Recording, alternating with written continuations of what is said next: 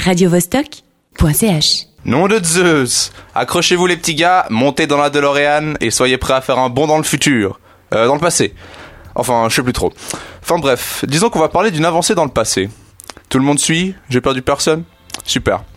Je ne vous apprends rien en disant que lorsque Marty McFly s'est retrouvé en l'an deux mille quinze dans le film Retour vers le futur deux, tout le monde a été fasciné par l'overboard, ce skate flottant à des centimètres du sol. Et pendant de nombreuses années, de nombreux fans de la saga n'ont cessé de croire à l'arrivée un jour d'une vraie hoverboard. On était alors dans la fin des années quatre-vingts. Aujourd'hui, on ne trouve sur le marché que des Segways sans guidon dont seul le nom rappelle le skate volant de Marty. Désolé les amis. Toutefois, un autre élément du film a aussi marqué les esprits. Et il s'agit des chaussures autolassantes de Marty. Plus besoin de se fatiguer à lasser soi-même ses chaussures, tout le travail est fait automatiquement. Vous me direz, c'est bien beau, mais c'est pas près de voir le jour depuis le temps. Figurez-vous, chers auditeurs, que le projet est sur le point d'éclore. C'est Nike qui, à travers une espèce d'article promo sur le site Wired, a fait part qu'elle allait mettre en vente, dès le vingt-huit novembre, un nouveau modèle de chaussures autolassantes, l'Hyperadapt un point zéro. Petit bémol, il faudra attendre pour l'avoir arrivé en Europe. La date annoncée n'est valable que pour les U S A.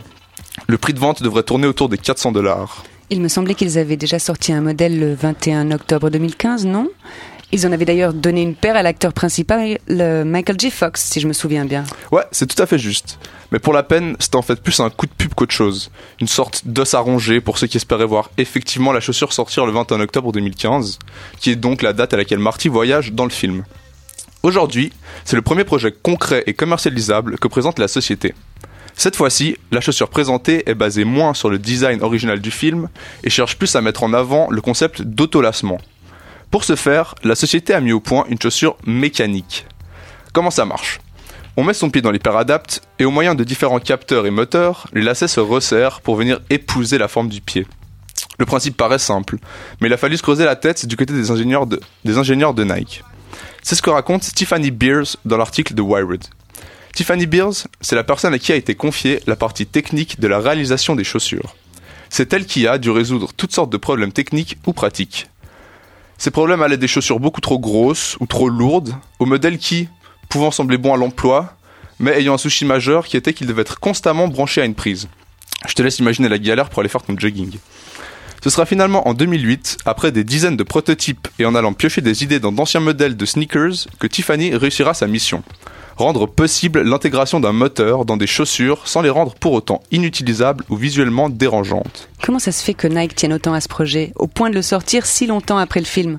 N'ont-ils pas peur que le concept finalement déçoive ceux qui attendaient une réplique exacte ? Alors, ce qu'il faut se dire, c'est que c'est que c'est à Nike que les réalisateurs de Retour vers le futur avaient tout de suite confié la tâche de désigner une chaussure futuriste. Les rênes du projet avaient été confiées avant même la sortie du film à Tinker Hatfield. C'est à ce monsieur, aujourd'hui vice-président de création chez Nike, que l'on doit le concept même de la chaussure autolassante. Pour la petite histoire, la scène du film dans laquelle Marty découvre les dites chaussures est fortement inspirée d'un storyboard réalisé par Hatfield lorsque celui-ci cherchait un concept pour une chaussure du futur. J'ose imaginer que la marque a vu à l'époque en ce projet un moyen de prouver que Nike était tourné vers l'avenir, à un tel point que ceux-ci ont dépensé des sommes colossales afin que le prototype se transforme en réalité.